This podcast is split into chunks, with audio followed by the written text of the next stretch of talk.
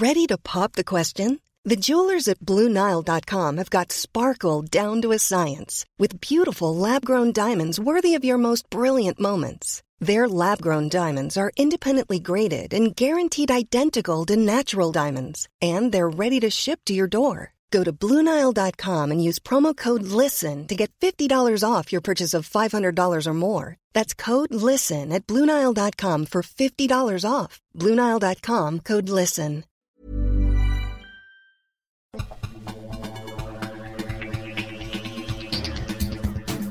Welcome to Books Boys, live from the Grand Library, the Dean and PJ.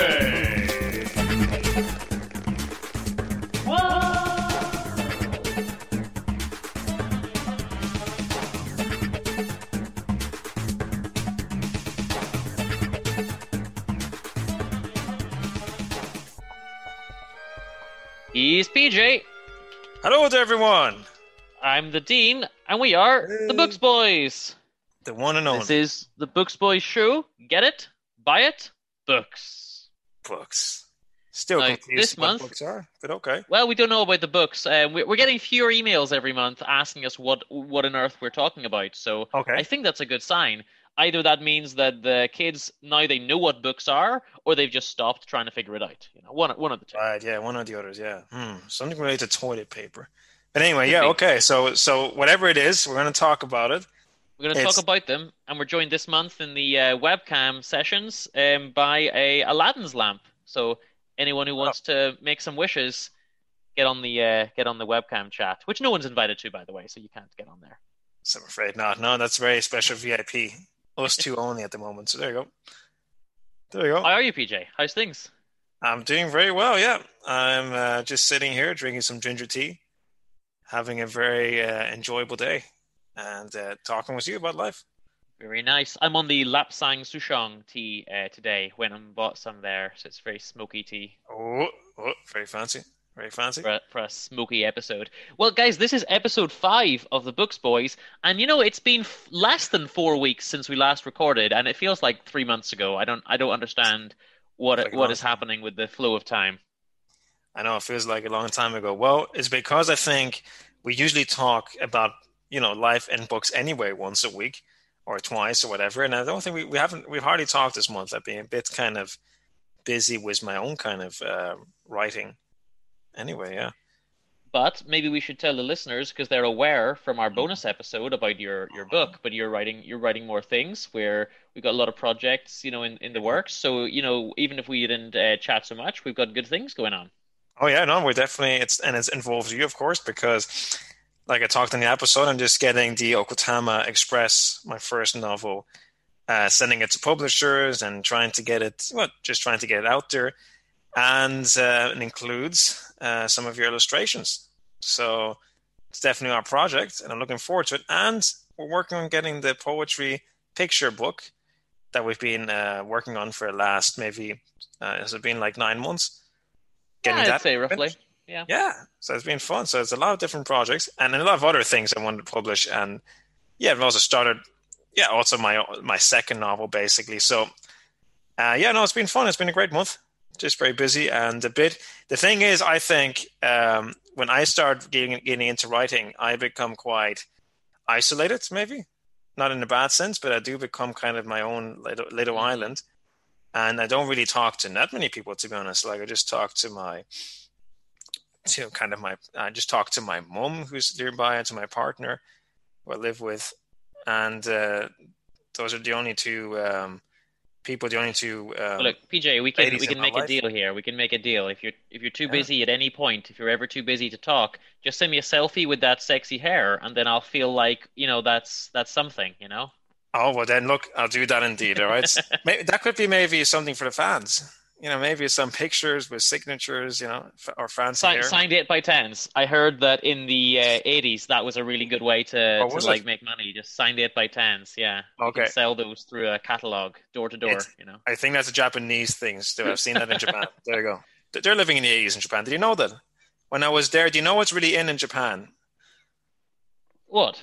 Cassette players. They're big into Really? cassette players. Yeah, yeah. Like it's a very kind of strange, forward technological technological content. that they might have made a mistake there because, um, you know, a lot of places they're getting back into vinyl, but that's because vinyl has a really good aesthetic. Yeah, right. tapes sound like garbage. They're they're the worst. But it's, it's supposed to be a cool thing. You know, so there you go.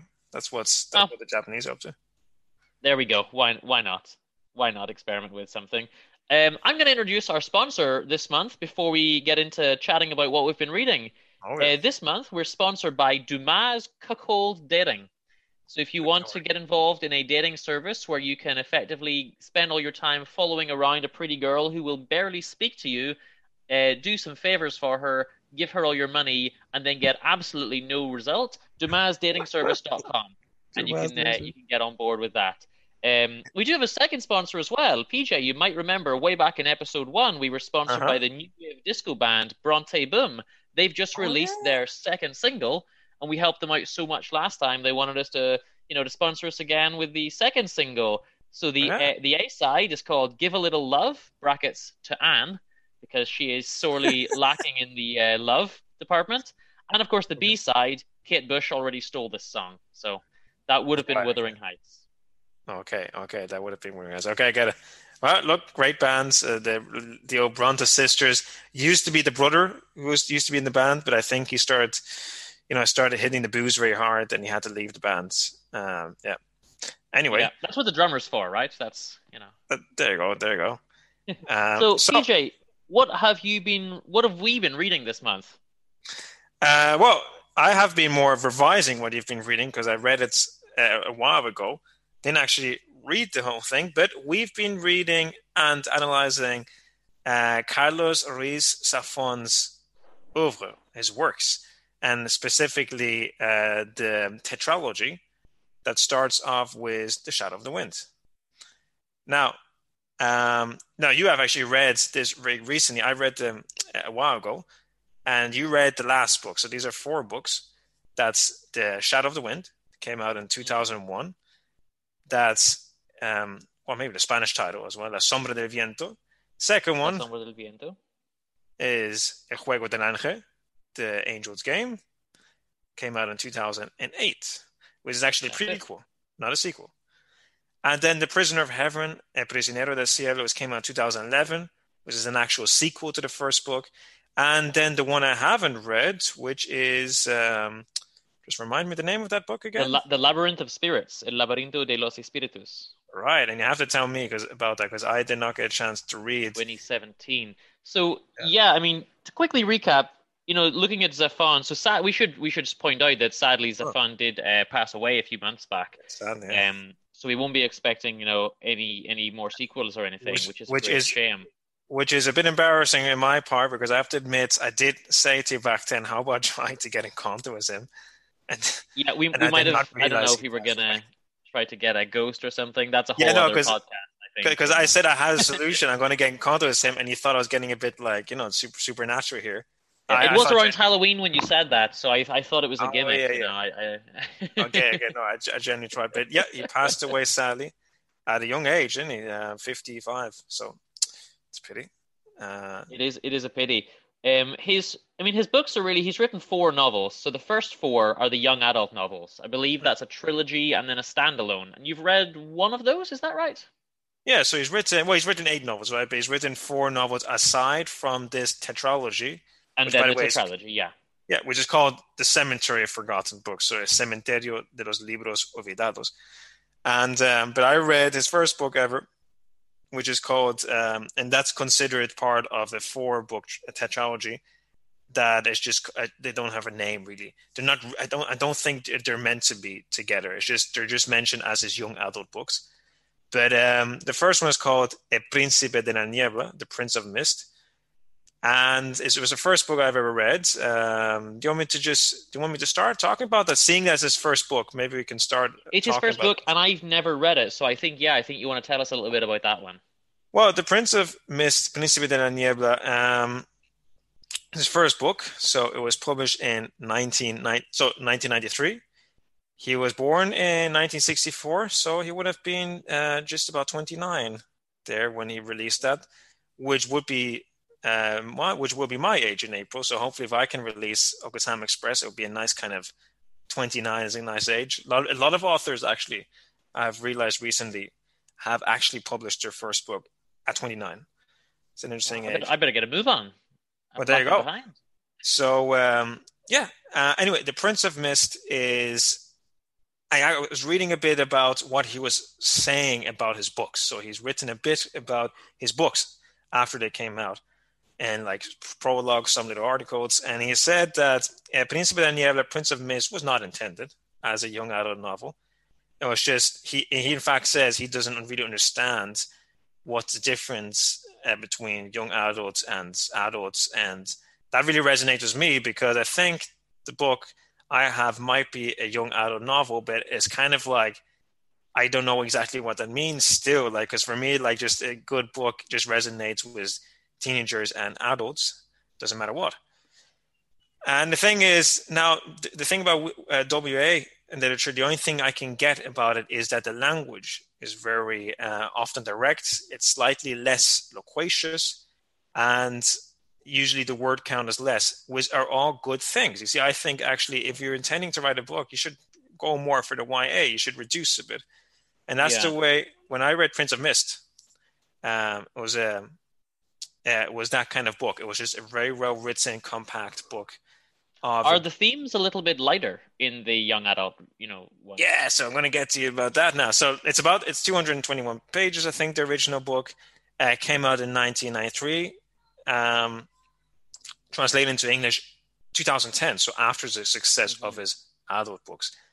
Uh, so yeah, this is interesting, and I'd like to get back to Prince of Mist after we mentioned uh, uh, the other books because it, it, relates. You'll get you'll be interested about this. It kind of relates to the later books. They're all kind of interconnected in some sense. Um, okay. But the themes are not lighter. No, they're not lighter. I mean, he's oh, not right. For those guys, why are we talking about Carlos Ruiz Zafón? Because he's very much for me. He's very much a kind of an, a new Gothic author. Don't you think? It's kind of like he's, he's like the excellent example of what Gothic literature could have mm-hmm. become, maybe. And didn't yeah. quite always achieve. We talk about that in a second. The themes are not lighter. We'll talk about the themes in a second. Just to give you guys an idea about why you should read uh, Prince of Mist, uh, because you might think, oh, it's a kid's book. It's not really kids' books in some sense. I feel like it was very serious and very dark. It is considered more of a horror novel than anything. It's about a um, a boy, as many of his stories are. They're kind of all, often about boys and young men. A boy called Max Carver sets in during the Second World War. Uh, he moves with his family to um, uh, away from the city to get away from the war to the seaside. All right, and the cover of the book is uh, is kind of a, a, lighthouse anyway. So there's a lighthouse in that village, set somewhere in England. So it's very much a kind of a, it's a kind of a bit of a romantic uh, English landscape. Not really, I think, what an Englishman would write about. But it's kind of like a Spanish person writing about England. Is my impressions. That's supposed okay. to be a bad thing. Kind of like that. Um, and it's basically about Max. He goes to the with his family. He goes to the seaside, and the war is in the background. So I love that actually. I, I mean, I did that in my book as well. The war, Second World War, is in the background there's not a main theme. So for me, it resonates a lot. I always like those kind of stories. I'm a bit obsessed with the Second World War.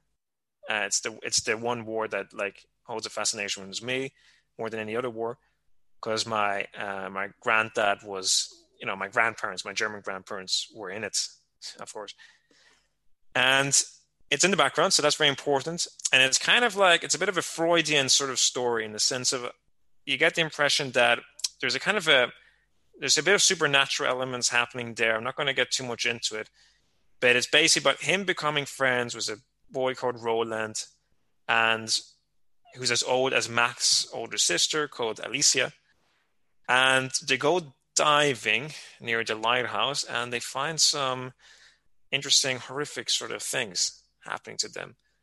And this okay. is basically what it's all about, and it's and it's very similar to the themes of the of the adult books in the sense of like suppression a secret so that's i think Zafón is kind of fascinated by that that gothic theme of suppressing your fear, Mhm. suppressing a, a something scandalous, something that society doesn't accept, and and then it coming out uh, through horrific means, uh, through monsters. I suppose it's not really a monster novel, though. I'm not just going. I'm not really going to say how it's not, and it's not such a graphic novel. I would say it's more of an atmospheric um, novel more than anything. Kind of a classic gothic tale.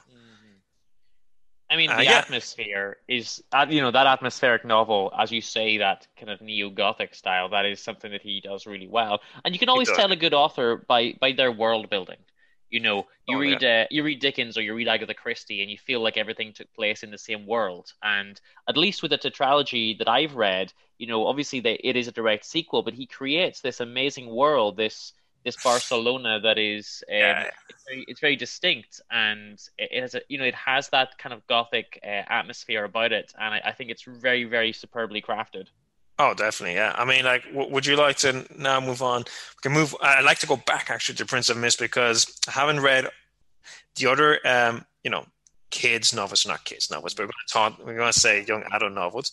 But I have something interesting to say to that after we talk about the other novels. So maybe we'll talk about Okay. now.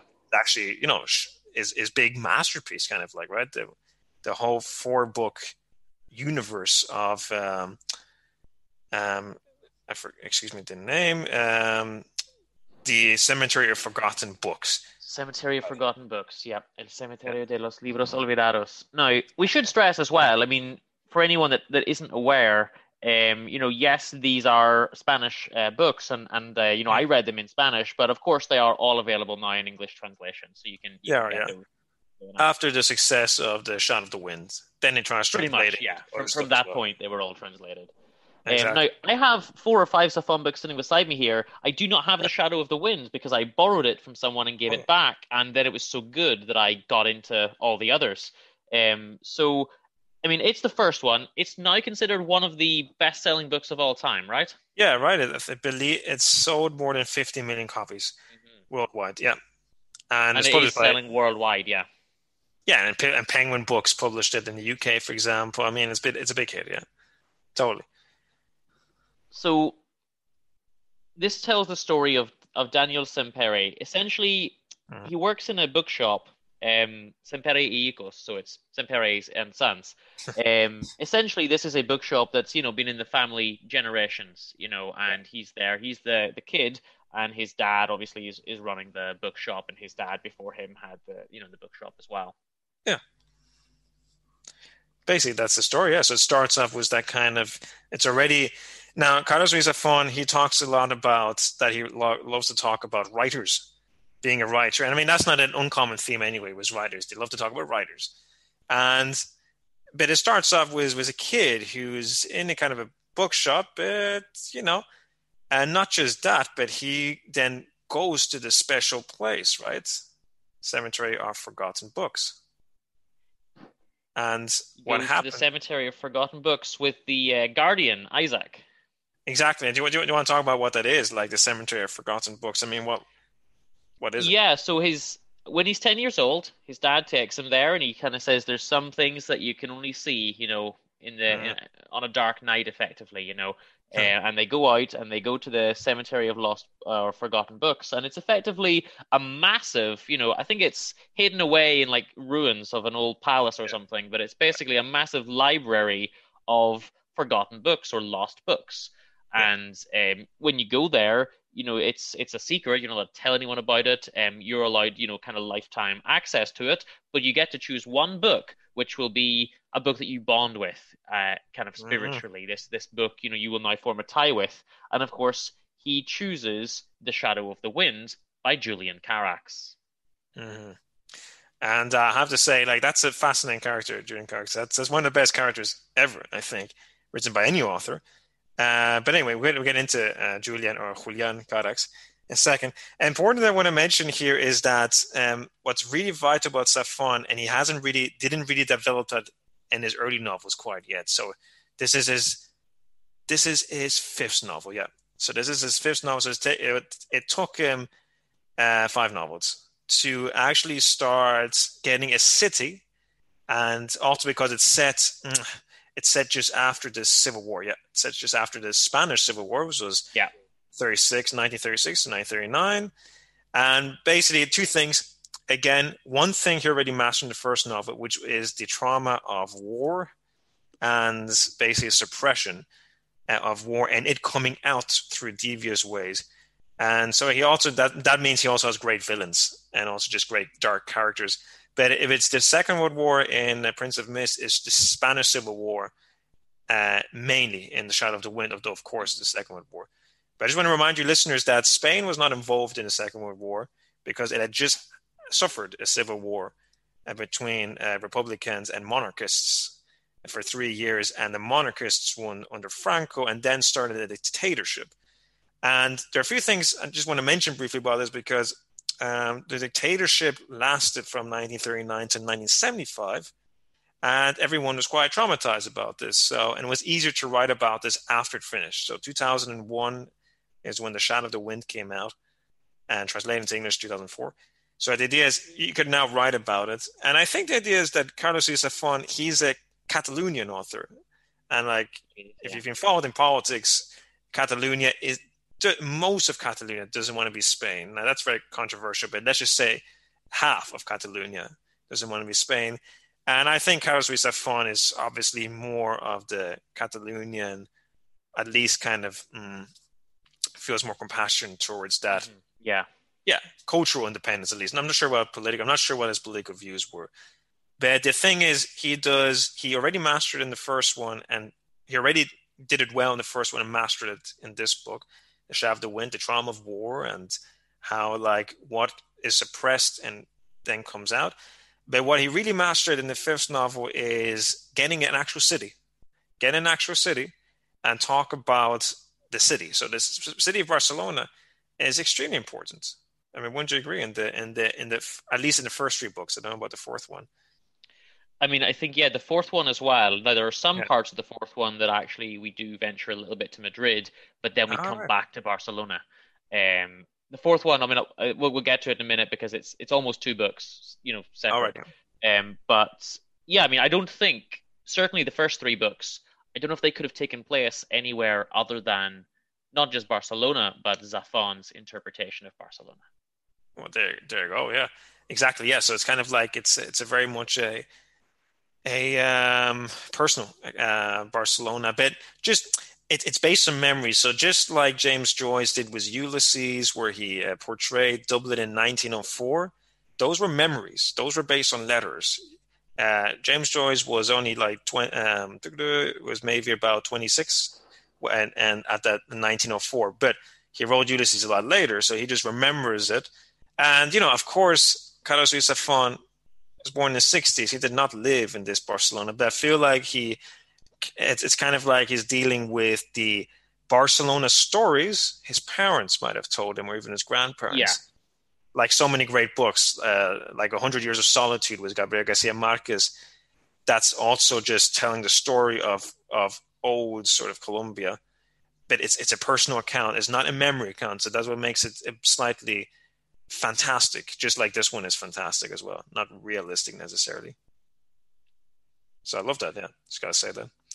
Yeah, when we say not realistic, I mean, yeah, some of the things that happen are a little bit extreme. But obviously, with me not having been in Barcelona at that time, I don't know, you know, how realistic some of those things, you know, were or or wouldn't be. Um, but I, I do like a novel that, although not realistic, at least you know at least is set or at least begins in a real place you know because it does give and, you that time i do like that.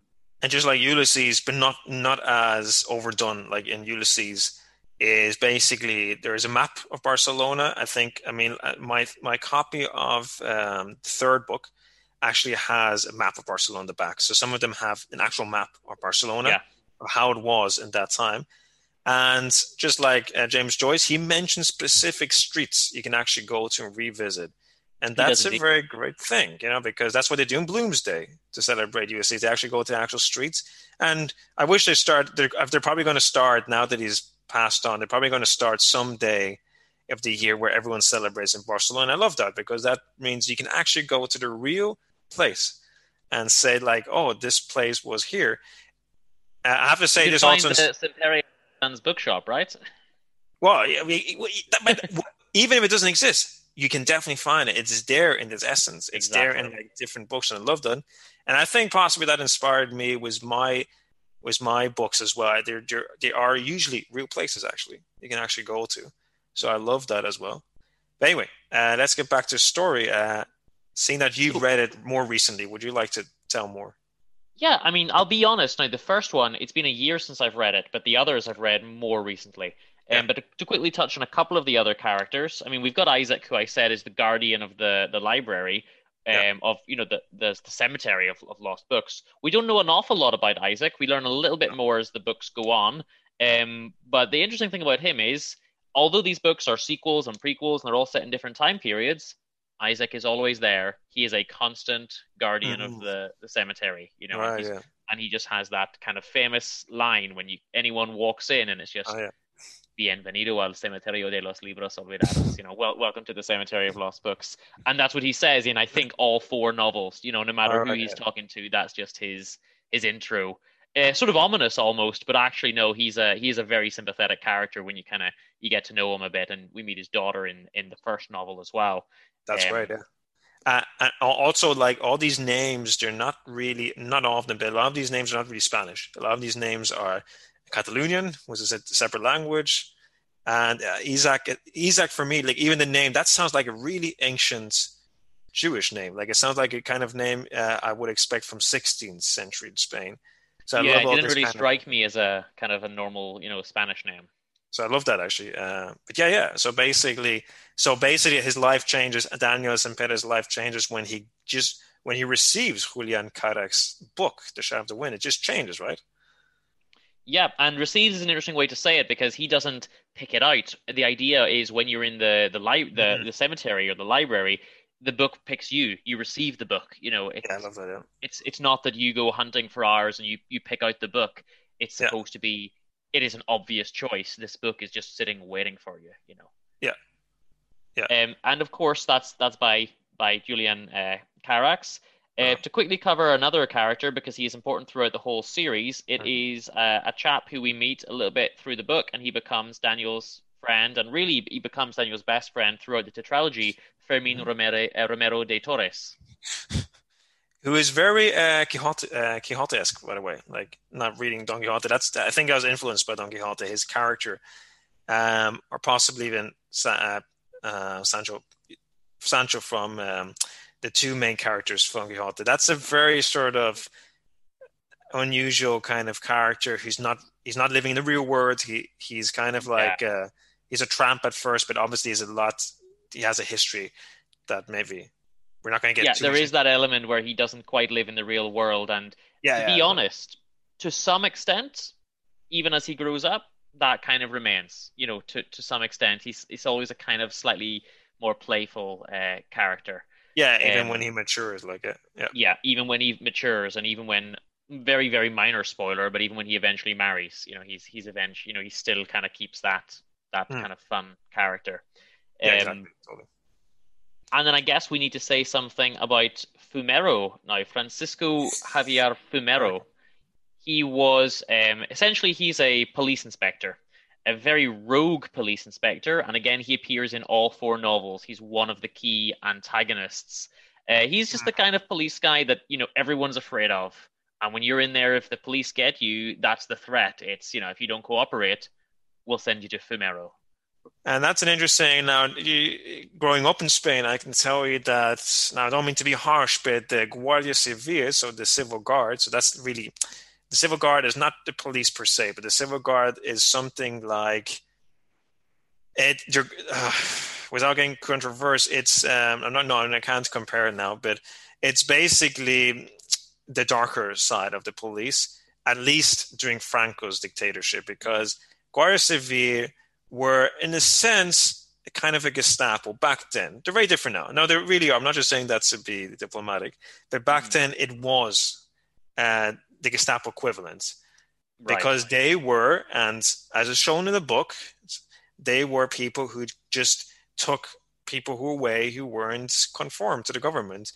And that lasted up until Franco's uh, dictatorship, 1975, and it sort of lasted a bit longer. And there's a there's a lot of fear, and I'll be honest with you, I am still feared uh, when I see Guardia Civil because even I, who grew up in the 90s and 2000s, um, have a bit of a, there's a collective trauma. Let's just say about these people. Now they've completely changed. They're really just the same as the police. Completely changed. They're completely normal, but it's got a very dark history. And this is what uh, Carlos Ruiz Zafón explores with this character because these were he was Inspector Fumero.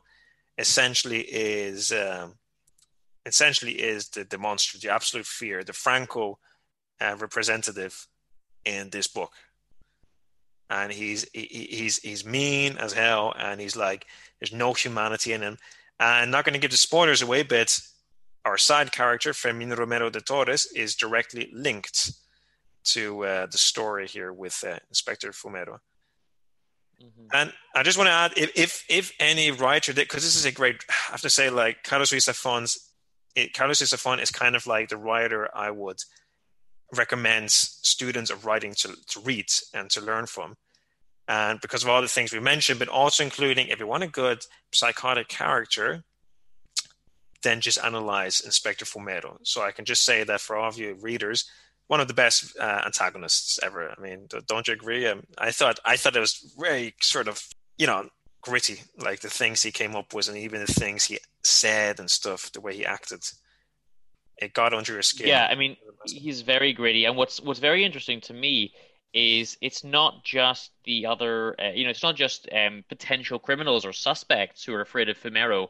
It's yeah, even yeah. other other police. You know, he's he's just yeah. you know he will just take you and beat you and torture you, and you know if you don't confess to the crime, he'll pin it on you anyway. Kind of very rogue, and uh, I mean he's a great a great um you know villain across the entire series of novels, and in some no. he's more important than in others, but yeah. he always seems to be a looming threat.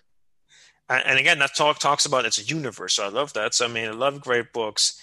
Everything from Harry Potter, moving on to um, Ulysses, for example, because Ulysses shares the universe of the Dubliners and portrait of a, a portrait of an artist as a young man.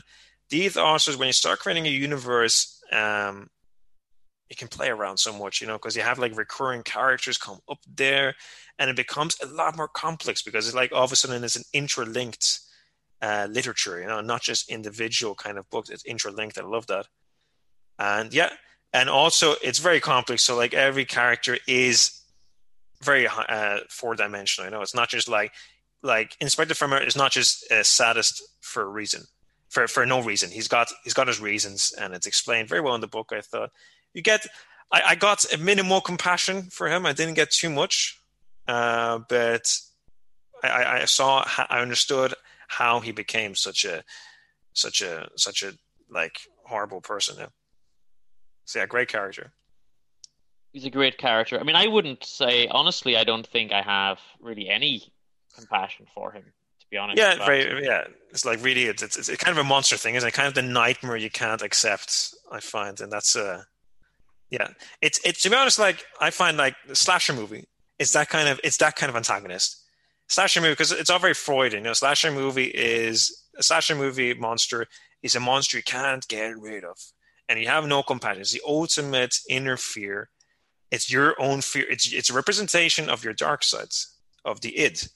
I mean, that's why that's why they often talk about psychoanalytics when they talk about slasher films, and but also gothic literature, and that's what this is. It's not necessarily it's not the first antagonist that's done like this, but it, I think Zafón took something that wasn't so original, but just mastered the craft with Inspector Fumero as one of the best. Yeah, I mean, you don't, you don't always have to have an original idea to have a good idea. Exactly. You know? yeah, yeah. So he's definitely mastered it. Yeah.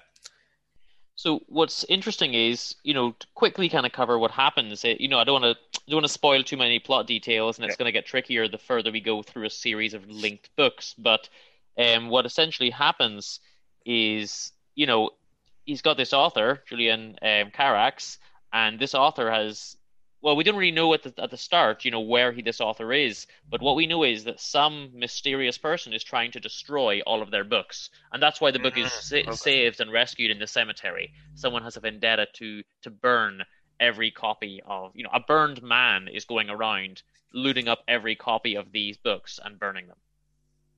Yeah, definitely. And that's a fascinating aspect. And yeah, we can't. I wish I could say though, like it was because I think it's a great twist. But uh, yeah, it's uh, there's a burned man going around, and again, that's something very gothic. There's it's very gothic, you know. I mean, like what I love about Carlos Fun works. There's nothing really pretentious about it because I find a lot of modern authors are trying to be very new, or they're trying to be modernist in a sense of back like Joyce and Virginia Woolf. But Carlos, Zafón really only cares about doing a great adventure novel, a great, great, just a great book. He's not trying to be. It's not loquacious. It's not. It's not like overly intellectual, but it ends up being a very clever book, nevertheless, because it's such a well written book with many little plots. Um, no, I think it's a great read. It's very gripping. It could be a bit draining. I think. I mean, I think we can start talking about the second book now because that's the one, the one I, I liked least, to be honest. Uh, the Angels Really? Game. Yeah, it wasn't my. It wasn't. I, I mean, I liked it, but I thought the first and the third book were better. What did you think about I- the Angels Game? So the second one, then, um, the Angels Game, is a prequel, uh, as you Yeah. said, rather than a sequel. And effectively, we meet this writer called David Martin, uh, David Martin, and um, and he's sort of sort of similar to Carax in the sense that he's he's kind of a lost writer. You know, he will later become part of this club of Barcelona writers whose works are basically forgotten. Um, but when we first meet him, he's you know he's starting out. He's writing for. He's got a really really bad deal with this publisher who basically pay him to write something mass insane like a thousand words a day or just you know he's writing every day under fake names so he never owns the rights to any of his books and they're just paying him pennies you know and it's the only writing work he can get and he's in like a three year contract to just keep doing like it's, a, it's some insane setup that he has where he's just being exploited you know really really badly. And uh, and he wants out of that and he wants to write his own works. And Hmm. he meets someone called a very strange person called Andreas uh, Corelli who basically tells him I'm an editor and I you know I can make your contract go away. Don't worry about that at all. But what I need you to do is write a, a work for me and we're essentially going to create our own religion Mm, exactly. Yeah, it comes a bit of a cult kind of thing. Yep. Um, now I've got to say, just why why was it my least favorite? It's um, gothic over the top, in my opinion. I'll be honest. I, I think it's just slightly too much now. It becomes very heavy on supernatural elements, and I do like all that stuff. But um, I thought the first book had a balance. I thought the first book could have been could have actually happened. Whereas I feel like the Angels game, just I just can't imagine it happening. So um, yeah, ah that, that's my thing. Also, you, you only think that because you haven't read the fourth book oh really? Okay, okay, Mhm. I understand. Okay, oh, I think I know what you're getting at though. But okay, no, okay. So I'm just going to guess now that David Martin is a highly mentally unstable character. I'm just going to guess that's what you're getting at. But okay, if I have to Yeah. read the fourth book, yeah, okay. So yeah, I've got, now I remember that, especially at the end. I can't say too much, but he's not the reliable narrator. The as in the first book, it's very reliable. But this is the unreliable narrator. Okay, I get it. So I have to read the fourth one, and then this makes sense. You say, yeah. So Um, well, it's still not a hundred percent, but it it does bring things to context because I mean I got so confused towards the end of it when I read it. I started to just to doubt my Spanish because some some parts of the story just weren't making sense. And you know, and then I realized, well, actually, there are, you know, as you say, the the narrator's not reliable, and and things are called into question. And I mean, there's Huh. there's crazy parts where he's finding, you know, bodies everywhere, and he, you know, he he thinks that this guy killed them, but other people are saying this guy doesn't exist. It all gets a bit crazy, and I don't want to kind of give any details on that, but um, it's a very, you know, a very strange story. And of course, in the end, he David Martin, you know, the author, he gets um, arrested, and and they. No, no, no, no, no, no, no, spoilers. But yeah, Well, well, I'm, anyway. not gonna, I'm not gonna, I'm not gonna spoil it too much, but he eventually gets arrested for, you know, potential crimes, which of course he's telling us that Andreas Corelli, you know, actually committed, but no one else has seen this guy. Oh yeah, That's the exactly. So it's kind of like, yep. Um, so in the sense of, is he is he just daydreaming? Is he just fantasizing? And it's kind of like uh, becomes a bit, of a Stephen King sort of story, I suppose. Is what's happening real? Is it just is it just his imagination? Uh, yeah, um, and it, there is a sense of obsession with a obsession as well. He's obsessed with a woman, so that's all kind of theme in it as well. He's obsessed with Christina, who ends up marrying his friend. Yeah, his best friend. So there's, so there's a there's a very tragic. I mean, there's always a tragic element to Carlos Ruiz Zafón's books, and um, But we, we need to mention another female character because although Christine does appear, it's minor. We need to talk about Isabella because she's much more Mhm. important, really. Um, Okay. She's a girl who essentially runs away from home, but you know I think her, you know she didn't have a great home life, uh, and she wants to be a writer. So she says to David Martin, um, "I will be your apprentice," and she moves in with him. And we should Mhm. stress he's living in this massive like old mansion that he's got really cheap because no one's lived in it for 30 years or whatever yeah, and it's he's only using a small part of it because like he can't afford to heat it all and, and clean it all and whatever. It's a creepy old mansion, you know. yeah, I can imagine that's. Uh, I, I can imagine this happening in Barcelona in the twenties. Yeah, this is set in twenties, so before the Civil No, War. now we're in the twenties, yeah.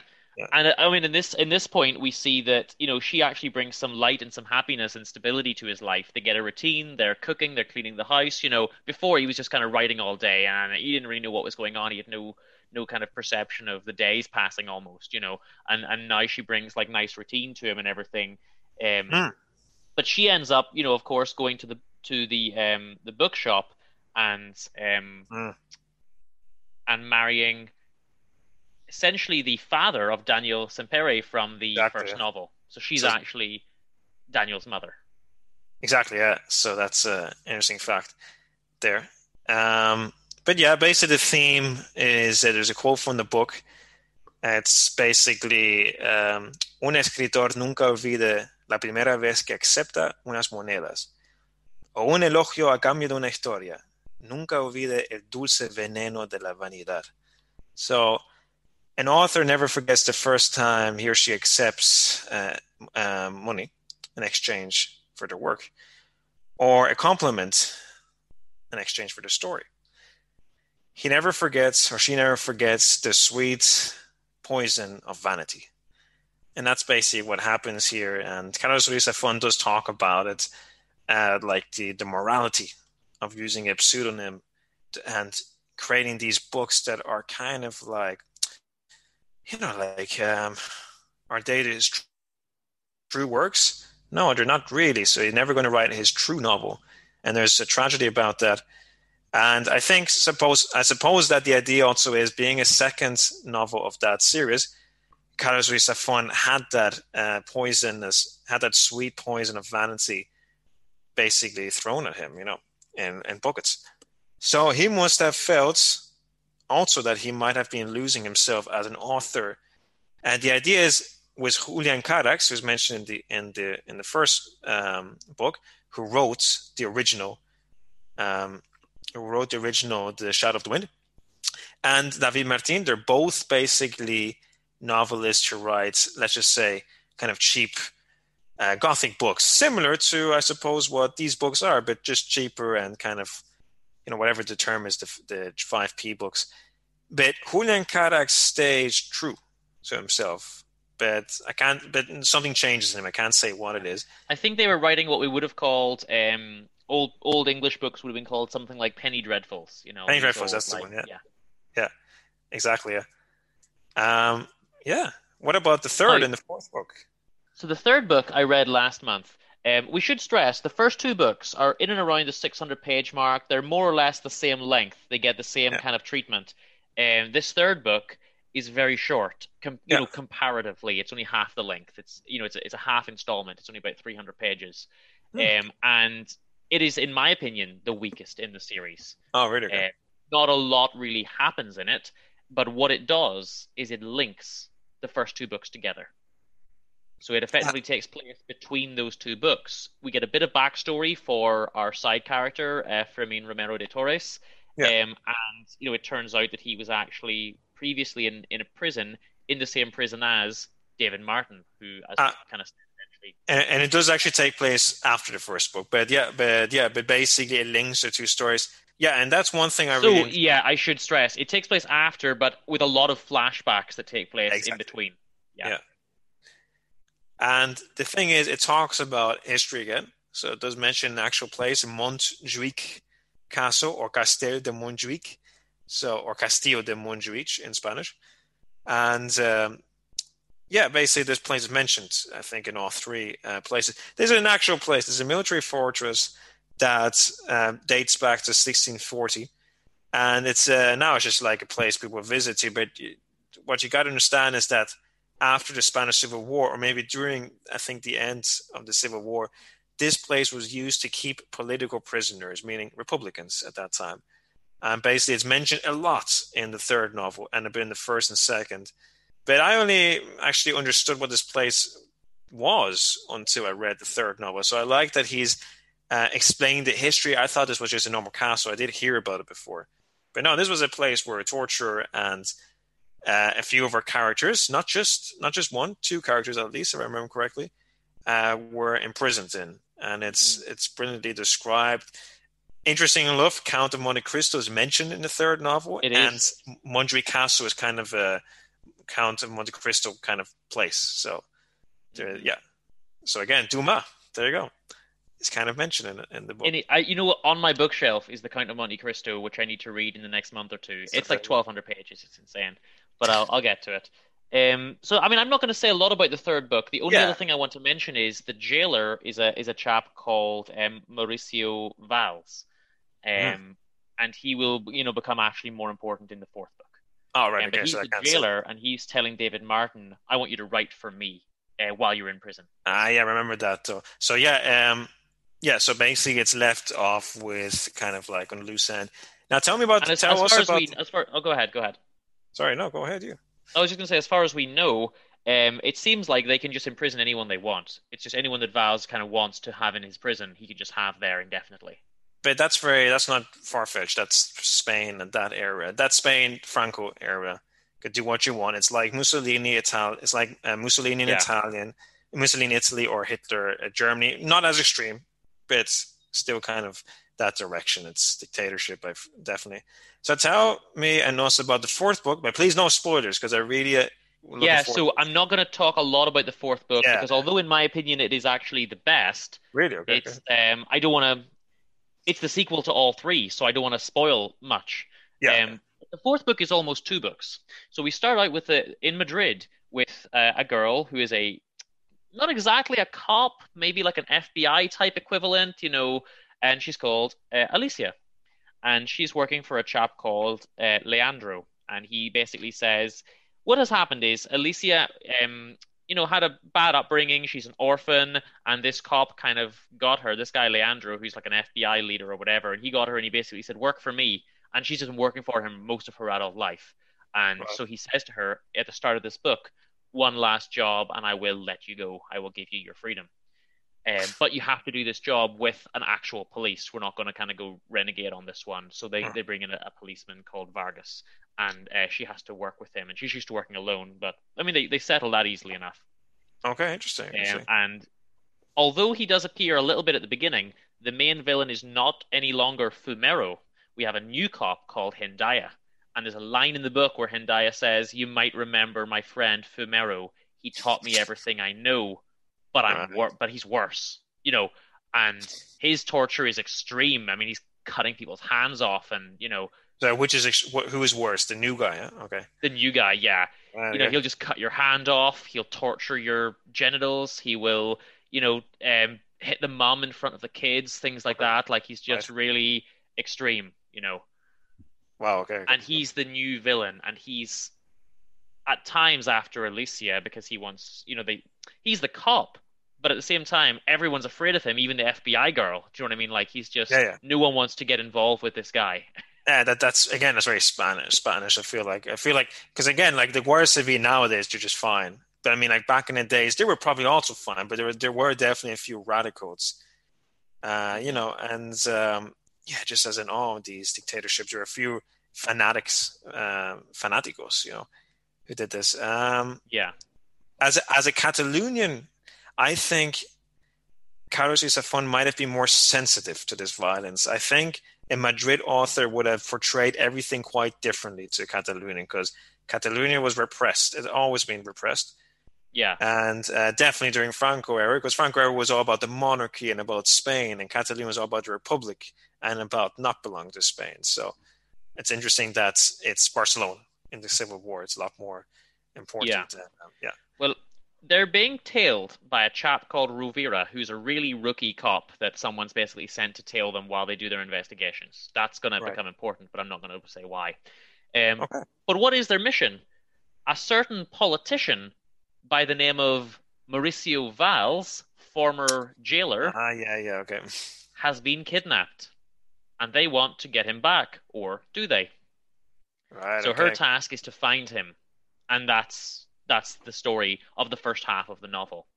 Um, and of course, they end up moving from Madrid to Barcelona, and then the second half of the novel is effectively the sequel to the first half plus all of the other books. So we start to see um, the the Sempere and Sons bookshop. We see Daniel Sempere and Fermin um, Romero de Torres. They talk a lot about Isabella, about David Martin, that whole story. Everything just comes together in this unbelievable way.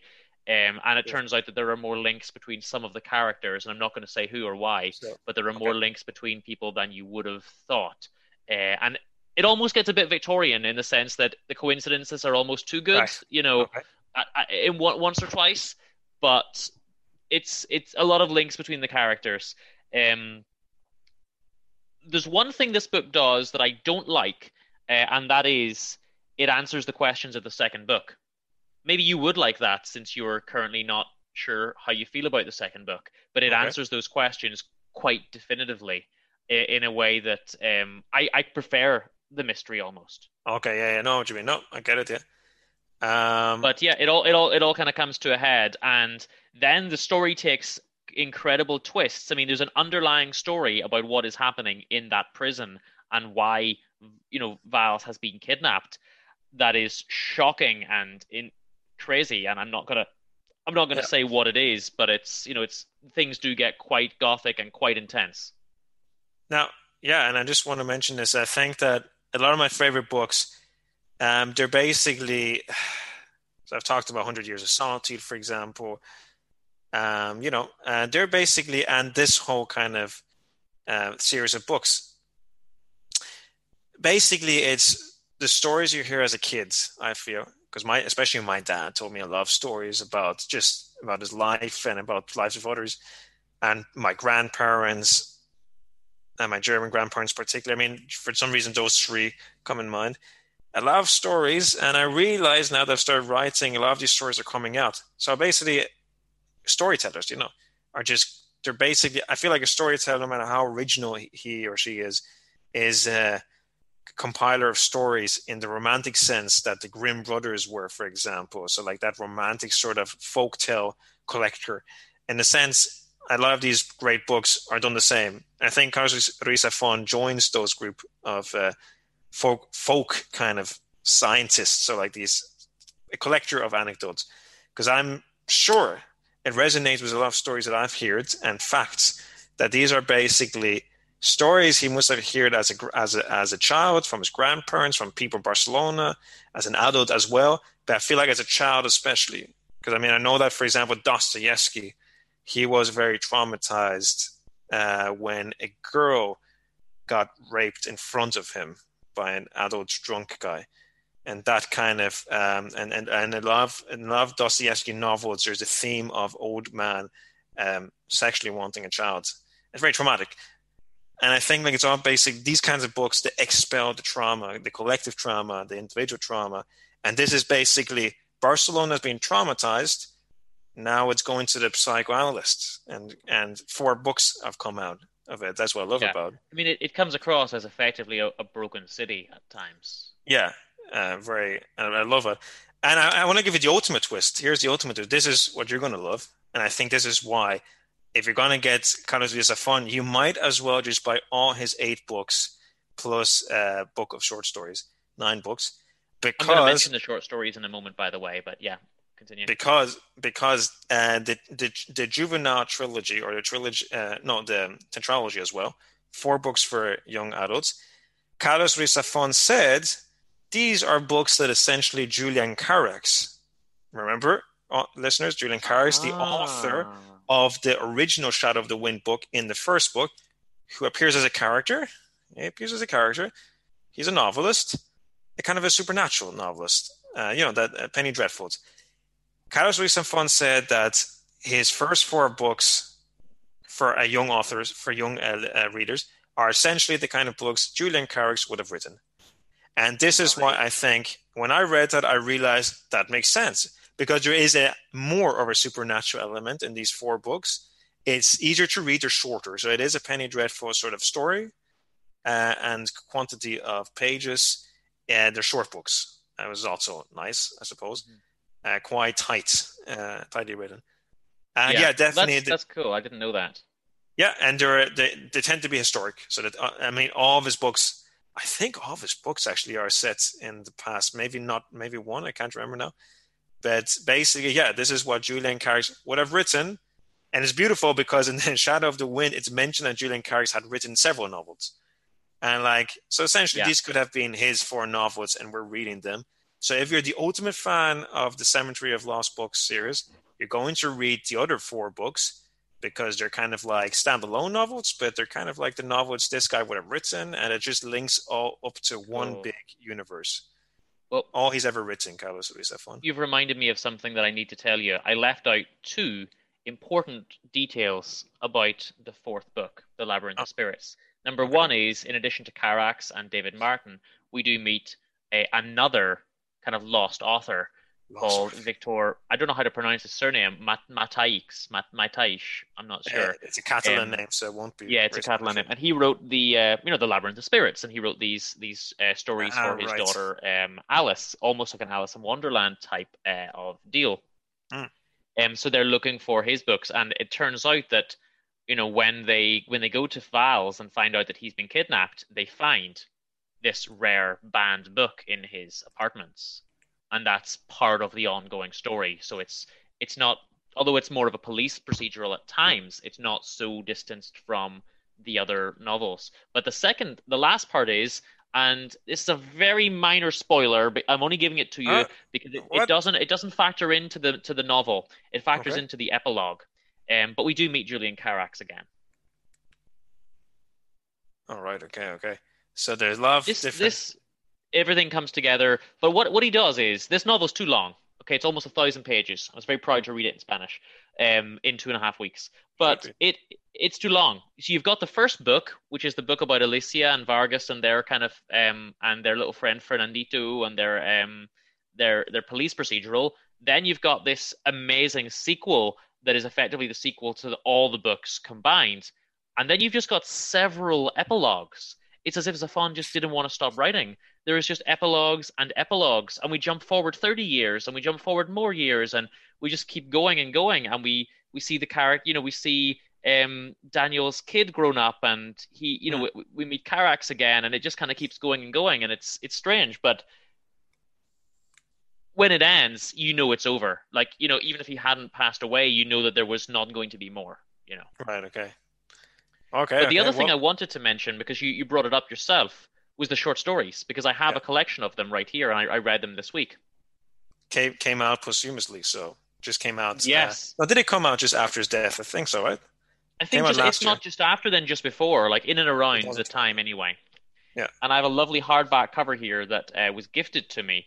It's called Sweet. La Ciudad de Vapor, Todos los Cuentos. And these are just short stories, and they're not all related, you know, to the uh, the the, the trilogy. Some of them are Hmm. just little stories, and you can read Right. them, and some of them are only a few pages, and some are a little bit longer.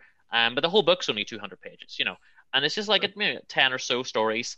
Um, but one or two of them have important links to the series.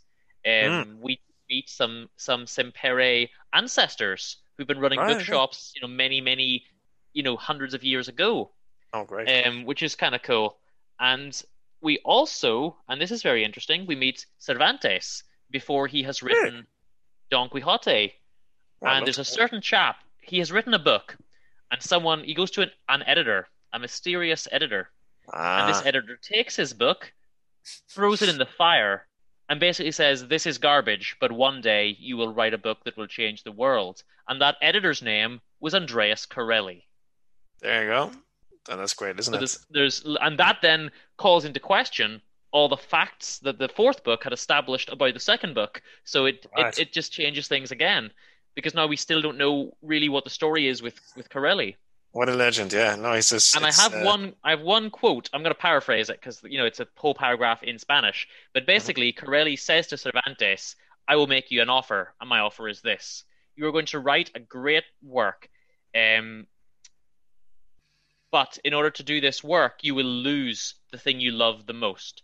Your work will be celebrated, you know, envied and imitated for all of time, but it will leave you with a hole in your heart a thousand times greater than the glory that the book will bring you.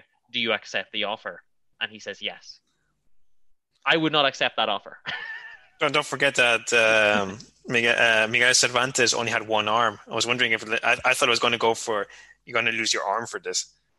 Ooh, I mean, maybe you're supposed to know that, or you're supposed to kind of read into that. no, but like, know. yeah, maybe like, or maybe it's just deeper than that. Maybe it's like even more crucial than like losing Yeah. one.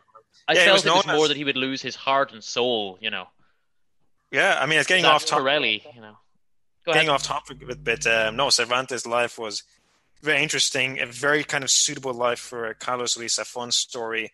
Um, mocked, I think it was called uh, Miguel El Manco, I think, uh, like um, something like Miguel the Armless Chap. I think that was his nickname. And like Lope de Vega, the the, the theatrical, um, the playwright, just mocked him. You know, like no one, he thought Don Quixote was a joke. Like the guy just died in 1616 um, on my birthday, 23rd of April, and just like kind of just, you know, a bit of a joke figure. So it was too ahead of his time in the sense of, yeah, that Miguel Cervantes could have become just uh, an author belonging to the to the Cemetery of Lost Books. So I, I think the story resonates. A tragic figure as well, losing an arm, being mocked, that kind of thing. So yeah. Well, And I mean, I, um, re- I recommend the whole the whole series. You know, and I want to read some of those young adult books as well. Yeah, I Um, do, yeah. You know, I, I definitely want to get this. But PJ, I think I hear the, the phone ringing. Shall we uh, shall we pick up and see who's calling in live to the Books Boys? let's do it. Who's calling? Jesus, let's pick it up. So you're through to Books Boys. I'm Dean, and I've got PJ with me. Who have we got on the line? Hi, my name's Annabelle Steele. Nice to meet you both. Yeah, nice to meet you, Annabelle. Nice to meet you, Annabelle. I know Yeah. who you are, and PJ knows who you are. But why don't you tell the listeners a little bit about yourself?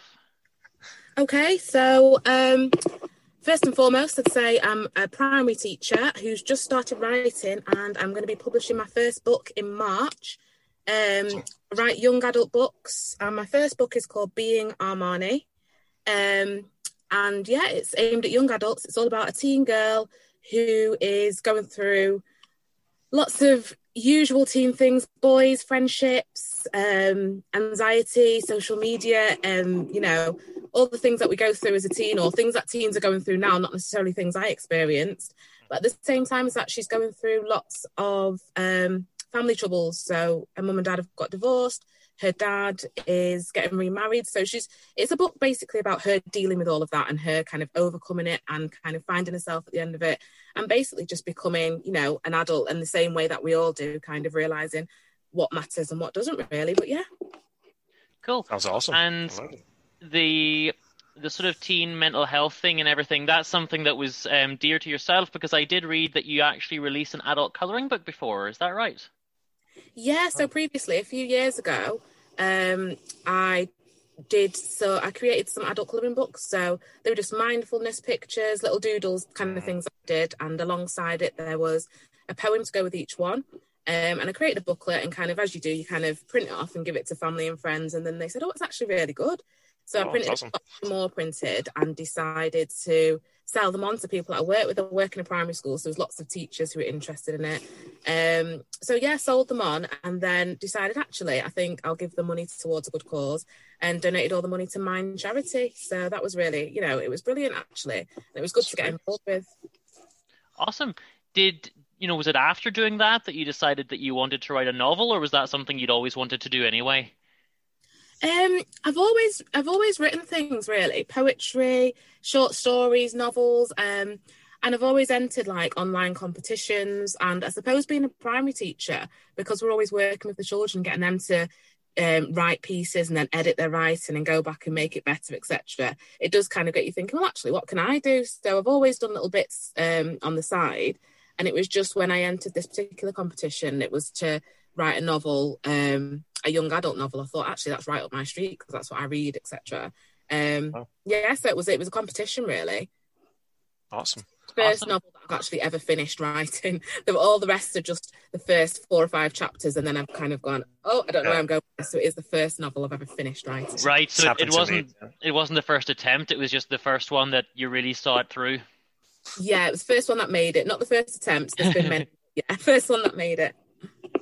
Yeah, I know the feeling because um, I just finished my first novel, and there were many first attempts as well. Many first attempts, and like we just you just have to keep on going, and then eventually just flows. I find when it's the right one, it just flows. Did you did Yeah, you have like the same definitely. feeling? Yeah, definitely. And the story changes so much along the way as Yeah, well. yeah. It's been a bit of a, a whirlwind process because I think the story when I first started writing, um, it was probably aimed at a younger age. I thought it was young adult, but then I think that's just through maybe some of the young adult books that I read.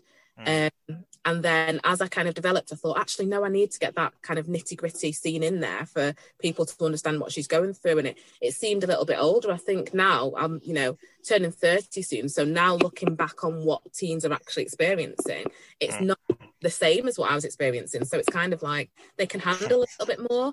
And especially kind of um, then sending it on to the publishers, they were like, yeah, make us see it, let us see it, let us see the reality of it. And I was like, oh, can they handle it? But yeah, you know, and in the way that I've written it, they can they can definitely handle it. Yeah. Definitely. And did you find it difficult at times to keep relating to young, you know, to young adults and teens now that because I'm I'm about to turn thirty myself very soon, and I feel so alienated from the younger generation. I'm like an old man thirty years before I should be. You know, did you find that difficult at times, or did it just come naturally enough? yeah definitely found it difficult i think when i read because i read a lot of young adult um, books and when i read them i think um, oh how ridiculous you know this can't be real you know how do young adults relate to this this can't be what's happening but i love it all the same and you know i keep going back for more so i must enjoy it but at the same time writing it i was like are people going to really relate to this? Are young adults going to relate? Am i writing it from kind of the point of view of an old person who's kind of going you know this is unrealistic. This is and there were points at which the you know the publishers did say you know make her you know she can have a tantrum. She's you know 16 years old. Of course she'd have a tantrum something like that. And i was thinking how unrealistic. No you wouldn't. You'd get through. So it was difficult at times yeah Awesome. Um, I also found, um, you know, when I started uh, writing the novel I just finished, it was supposed to be for young people as well because I'm also a teacher, and yeah, but in the in the end, it just ended up being a lot more. um, I don't know. It ended up being a lot more adulty in some sense, but I think that it's still a, a good book for teenagers to read because all right there's some brutal passages i suppose because there's some like uh, second world war history involved in my book.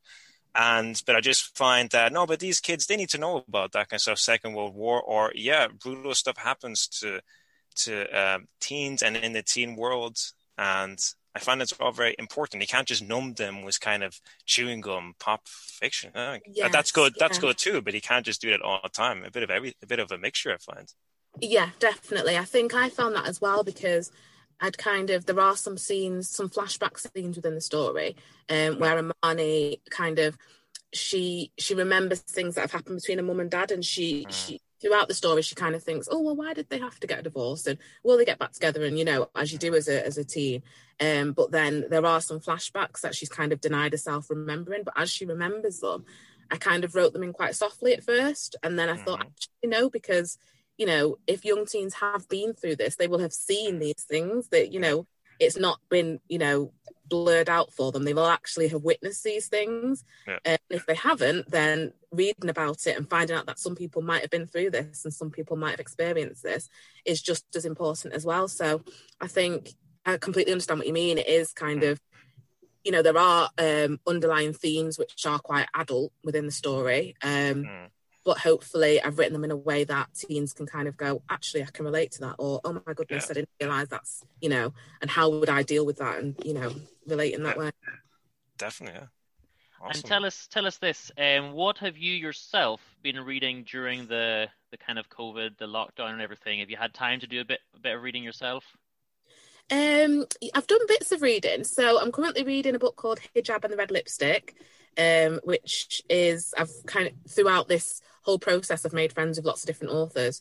Um, so Yusra is one of the authors that's been giving me lots of advice, and she's been brilliant. And her book was published at the beginning of this year. Um, so I'm currently reading her book. It's taken a while because obviously I'm doing my edits at the same time, so I'm finding like my own reading has slowed down as well. Um, before that, I read When Life Gives You Mangoes, which was Yeah. again a young adult book. I think maybe a little bit younger than young adult actually, but I really really enjoyed it. I kind of inhaled that book. Kind of Mhm. went edits on hold. I'm going to read this. It's brilliant. Um, really enjoyed it. Yeah, I think I've heard of it. Yeah. So it's, Yeah. you recommend it? Okay. Definitely, yeah, definitely. Cool. Cool. Um, and prior to that, I had finished. Um, what's the second? The Sun is also a star. So Nicola Yoon, um, which is again another young adult book, brilliant book. Um, so yeah, I w- and I was kind of at the same time as these are all books that I've been on my list for a while and I wanted to read. I was kind of trying to at the same time get myself in that frame of mind of okay, what do I enjoy reading? What makes you know what makes me lights my fire, and that's what I want to include within my book. So yeah. So you're Fascinating. reading things that similar sort of genre, similar area that you could maybe draw from in your own in your own writing as well, yeah. Yes, yeah, yeah. And this is your this is going to be your first published book. It comes out 25th of March, is that right? Yes. Sweet. Do you want to tell us briefly about the the imprint because it's the first it's the first book on hashtag Black imprint, isn't that right? Yeah, that's right. So hashtag black is um, an imprint of hashtag press and it is um, represents your um, black and um, Asian authors. Um, it's a brilliant, brilliant um, company to work with because bef- prior to that, I have kind of thought about submitting to publishers, and it's it's really hard to explain. But I thought about submitting to publishers, but sometimes it's difficult to kind of stand out from the crowd and kind of push yourself forwards, as you can imagine. But I think with hashtag, um, they just kind of made you feel like actually, you know, as a black author, your voice is really important and your story is really important, and the fact that you are um, tackling all of these um, subjects that might be tackled in other books, but you're tackling it from the point of view of a young black teen, which might not have been done before, um, is really important to us. And, and the fact that they believed in the story kind of made me go, actually, yeah, it is a, a slightly different um, take on the story, and it is it offers something a little bit different. So it was really nice to kind of have them kind of pick me um, as the winner of the competition, as one of the winners of the competition. Awesome. Uh, there were three of us. Yeah, Well, congratulations. thank you. And what's the plan going forward then? You know, assuming let's let's assume that the book's really successful and everything. Do you have ideas for more, or what do you want to do? You know, after that. Yes, I do. I've got lots of ideas for the books, and as I said, I've got lots of started books that I'd love to go back and finish. Mhm. Now, can, now that I've I know the process of writing a novel, I think actually, yeah, it's you know I can go back and finish those. Um, so I've done lots of work on how I plan a novel and things, and I don't just sit down and start writing anymore. I kind of, you know, plan out my scenes and think about where I want it to go a little bit more. Um, so yeah, the plan is hopefully to you know ha- be, being Amani to be really successful, and then write some more books, work with hashtags some more, um, or work with other publishers or work with other authors. I'd love to do a collaboration with the girls that I've met through hashtag um, and do some short stories from all different points of views. Because as I say, um, there were three winners of the competition. Um, and we're all very different, but we're all from ethnic minority backgrounds, and it would be quite nice to do short stories alongside them, and you know, Yeah, give different takes on experiences and things like that. That'd be lovely. Um, but yeah, keep pushing. As I say, I'm still a primary school teacher, so that as well. But yeah, they're all rooting for me, so it's quite nice. You're, they're all behind you, yeah. Yeah, definitely. And I keep saying you can't read it until you're a little bit older. They're like, okay, I'm gonna buy it. you And think, I think, you think they'll read it anyway? Um, I'm not too sure. I think a lot of um, I've had a lot of interest of parents just wanting to know what it is. So I've been very clear that it's quite, you know, there's some quite adult themes there because my class are quite young. Um, but I think a lot of them just want to support, so it's quite nice because I think they just want to buy it to support and then hold on to. I know my nieces. My niece is only six, and she's already said, "I'm going to have a copy and keep it on the shelf until I'm old enough to Aw. read it." Wow, so that's awesome. nice, yeah. Yeah. And I think uh, your voice is very relevant, you know, especially um, if I can say so, just women in general don't have enough of a voice in, in literature.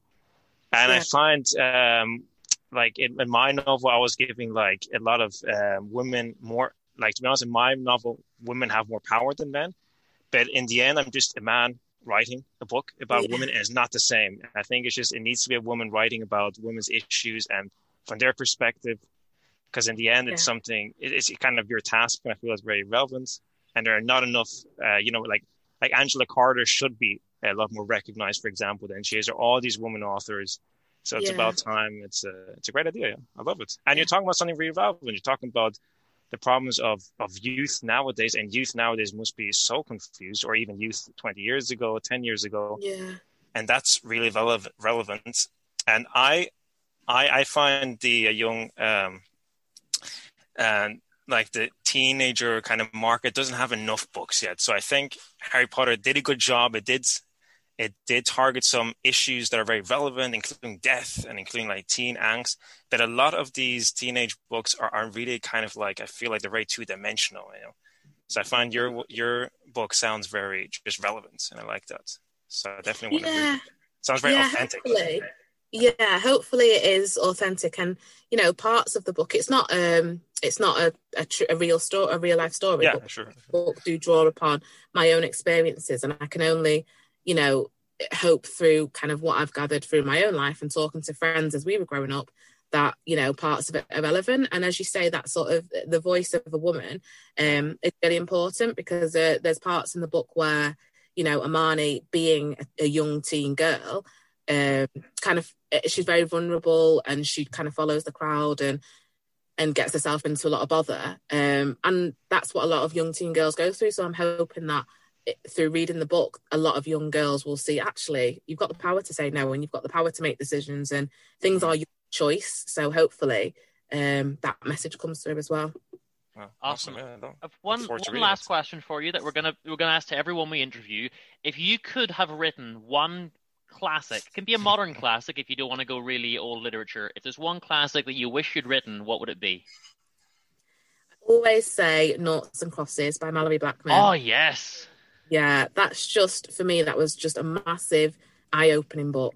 Um and yeah it just completely changed the way that i looked at books. I've always loved reading but when i read that um yeah it was just it just changed a lot for me. And i think I, i've i've said previously um and on my website that um that was one of the books the first books that i read by a black author um that i was reading while i was in school and that a lot of my friends were reading as well. So there'd often been books that i would read um because maybe family members are giving them to me etc and my friends were like who's that i've never heard of it who's that person but this was the first one that they were like i love Malorie Blackman she's amazing and i was like really proud to be able to say yeah, oh well i love her books and you know so for me that book was just amazing yeah awesome. It, it- I mean, I read I read Noughts and Crosses. I read a few Malorie Blackman books back in school myself. So she's a brilliant author. I think that's a really good Yes. choice.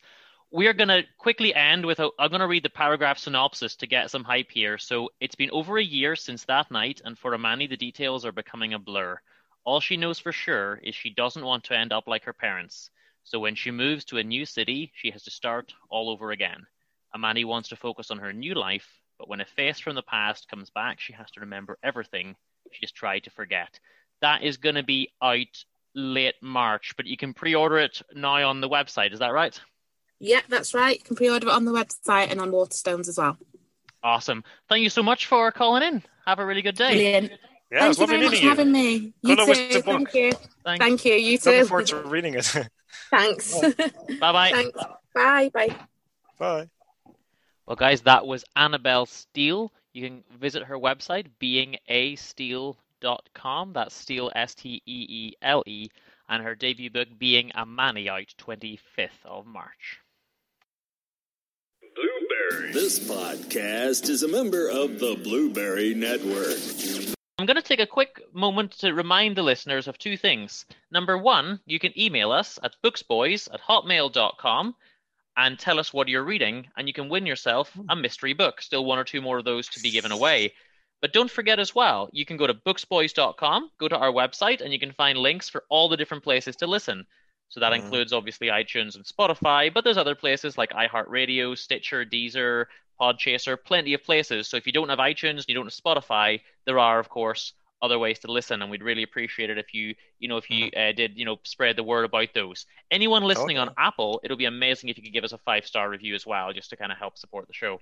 That'd be awesome, dude. Yeah. And on the site, of course, any book that we recommend, there's some links there, particularly for our American listeners, that you can purchase the book and and you know give some kickback to the show. And there's links for Audible audiobooks as well. And we do really mm. recommend if you do want an audiobook, Audible is the biggest library of those, um, and you can get use the link on our site, and we get some some pennies for that as well. But PJ, shall we shall we move on to our recommendations? Do you have a book uh, to recommend, an old favorite? Yeah, an old favorite of mine. Um, I would recommend I mentioned it last time when talking about my dad, but I didn't officially recommend it. Uh, and that's the book Heidi. Uh, so Heidi, everyone knows Heidi, but not that many people have maybe read Heidi. So it's more famous for being a film adaptation. Now, I grew up with the Hayao Miyazaki Isao Takahata adaptation of Heidi. And I'm not sure if people realize that. So that's those are the guys who did the Ghibli films. Mm-hmm. And the day before doing the Ghibli films like Spirited Away, Princess Mononoke, did a few literary adaptation series, and one of them was Heidi.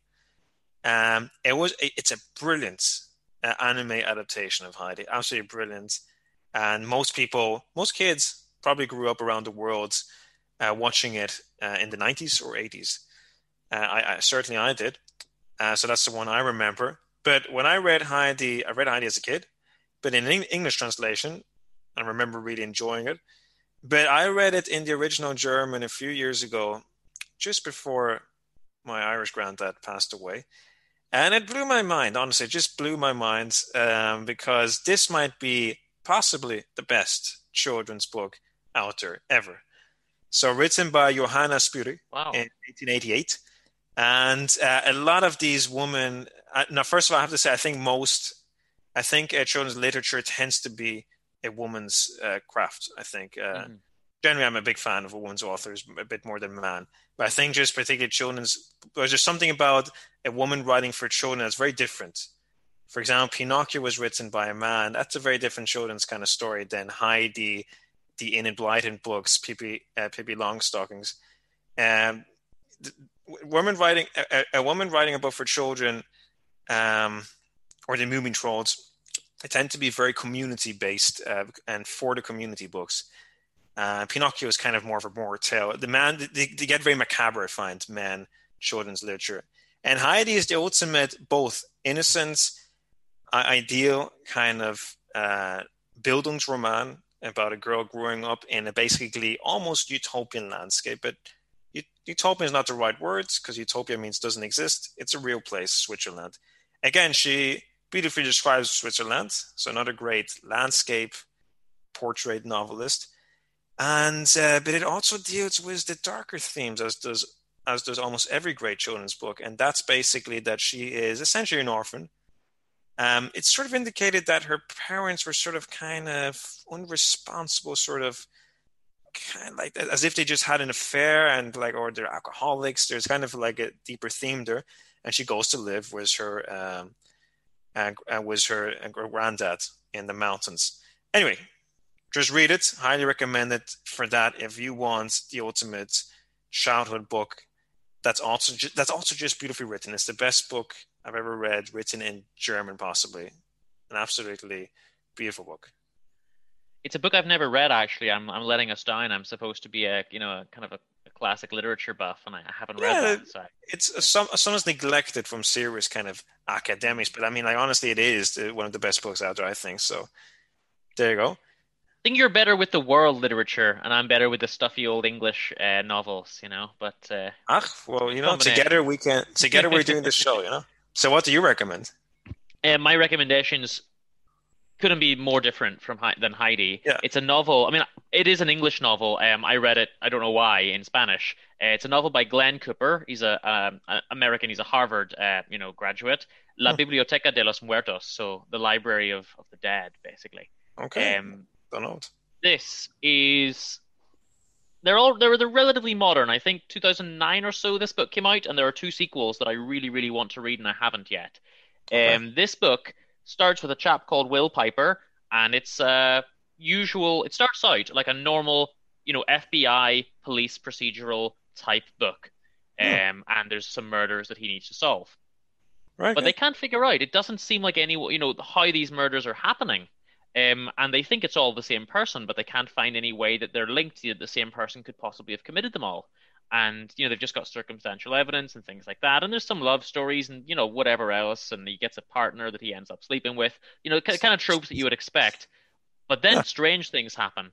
Then there are parts of the book set in the 13th century, in a monk kind of Oh. um, in an abbey, and they've got a collection of you know they've got their books they've got their library and all the rest of it they've got their teachings in this little village and there's a person there the seventh son of a seventh son who is Hmm. just writing lists of names and births and deaths and he writes from the past through the present and into the future and you know Oh. there are bits set in the 1300s there are bits set in the 700s there are bits set in 2009 it just goes through there's bits set around the war with churchill it just goes through Awesome. a lot of history linking everything together with the Cool. i might have gotten that wrong it might be in the 700s the guy wrote the book um, but Yeah. there are scenes in the 1300s as well and it just it goes through a lot of different it's amazing.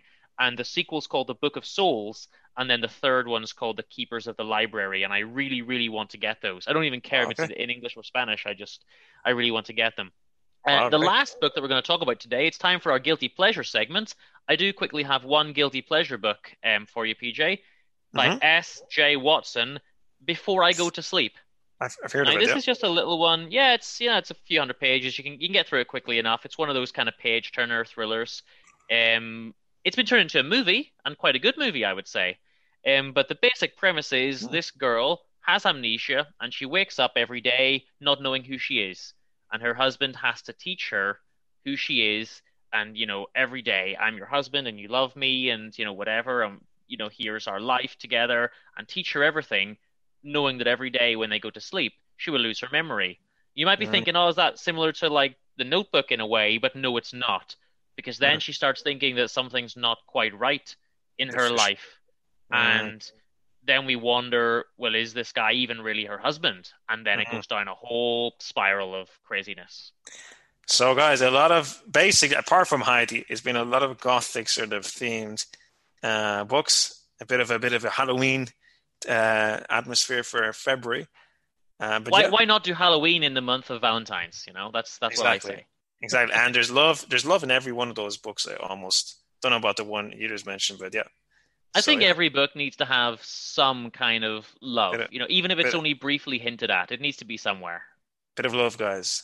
Sending a bit of love, guys, from the from the one and only Books Boys. Yeah. Now, the last thing I want to do, PJ, we received an email from a fan called Valerie the Pigeon Detective, um, right. saying, Dean, you've mentioned on the show a few times that you like Dickens. What did you think of the last uh, David Copperfield movie that came out about a year ago? Now, I don't know if I've mentioned this to you before, PJ, um, but I did watch uh, around Christmas time the 2020 or 2019 David Copperfield. Uh, it's a movie that I would call uh, garbage. And it's a movie that if I could physically own it on DVD, I would put it into the garbage bin and then set fire to the garbage bin. Um, this, is, this is utter garbage.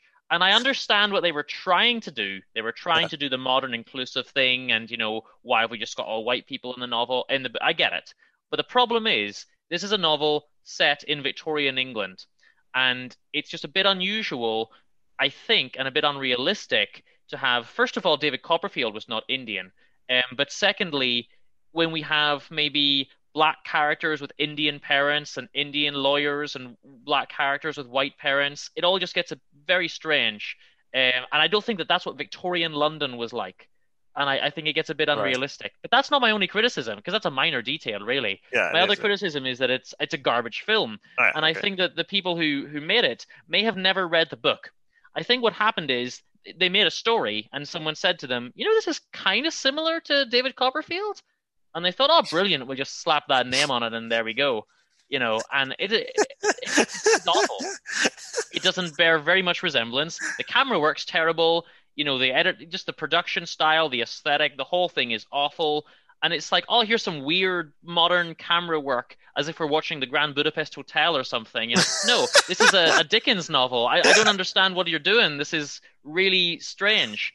Uh, it's it's it, oh my god, it's so so awful. And they leave out large chunks and they change bits of the story and they, you know, they just mess around with everything. So please, no one watch that. And and if you do, my sincerest condolences. A little part of you will die inside. All right, so you're not you're not the biggest fan. I got that now, Dean. All right. No. At the same time, of course, I went and watched an old 70s or 80s uh, Christmas Carol movie, and that was brilliant. So, you know, there's definitely good good Dickens movies out there. Um, but look, last thing I want to do is just plug everyone. Please, as I say, you can email us, booksboys at hotmail.com, and of course, click a lot of links on Booksboys. And on there, there's links to our other projects. PJ, some of your YouTube shows are linked on there, for example. And Exactly, you can yeah. find out about the priest who listened to jazz and what was the feel good hit of the summer. And of course, my Instagram with my art and everything's on there as well. So there's definitely some some little treats for for the listeners on there. Exactly. A lot of music shows, different kinds of shows. So um, yeah, guys. So just check it out and see what you think. I think, if you don't mind, I would like to end this episode with um, a song of my own that I that I worked on called "Sometimes You Love Me." Do you remember this one? Now, my friend Craig sang and played uh, Mhm. keyboard on this one. I was very song, very yeah. proud of the lyrics, and I didn't Yeah. think that I was able to to do it justice. And you know, Craig's got a beautiful singing voice. Job. and he man. sang and played, and I probably ruined it with my my backing vocals and, and work, but um, I think it's a really good one, and. I'm gonna I'm gonna play it. I think to close the show. Is All there right. anything else that you want to bring up, or is that us done? No, not so done. I have a, I'm, aven- I'm reading an interesting book right now, but I'll mention that next month. You can look forward to it. So, guys, just keep on, just keep on reading, just keep on living. Um, yeah, and see you guys next month. Cool. So we'll take you out with "Sometimes You Love Me," and we'll be back in about a month. See you guys.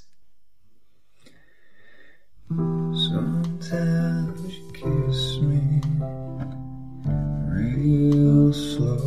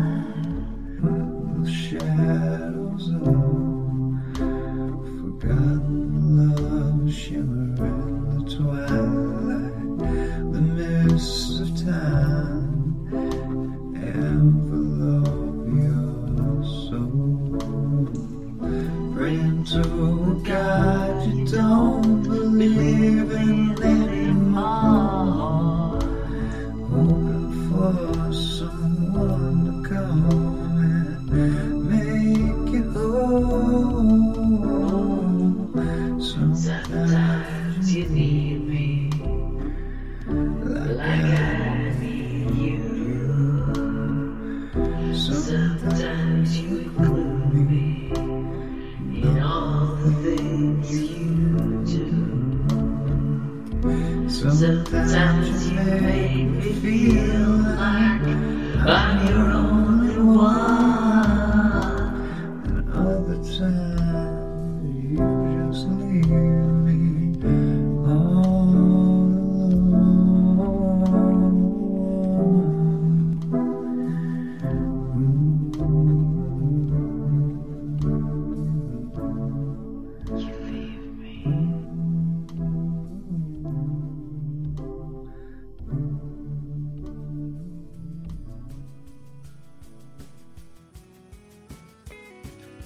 Books Boys was presented by The Dean and PJ Burke in association with Thaddeus Penguin Productions. Ah. This episode was brought to you by our sponsor. Dumas dating service. If you would like to get in touch, you can email us at booksboys at hotmail.com or visit us at booksboys.com. The intro uses Driving in the 70s from the Of Soundtracks and Garage Bands EP by Trapdoor. And the outro uses Dog's Light by Bravo Max from the album of the same name. All music used is either PodSafe or used with permission. If you're in the US and you would like to purchase any of our recommendations, please use the Amazon links for your book purchases and the Audible link on our website for your audio book purchases and help support the show. Thank you kindly for listening to us. Please tell your friends and come back next time for another episode of Books Boys. Read some books! Put mine on. Let me see. Yeah, there we go. I've got to apologise. I'm in the car. We're having oh, no some worries. done, and they're drilling really loud, and I've just been like, I've got a Zoom call.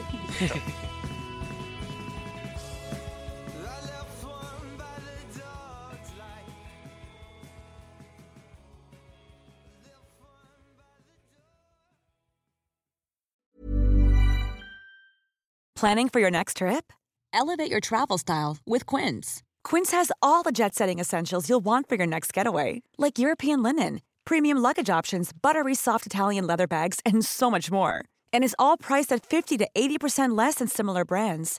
Plus, Quince only works with factories that use safe and ethical manufacturing practices. Pack your bags with high-quality essentials you'll be wearing for vacations to come with Quince. Go to quince.com slash pack for free shipping and 365-day returns.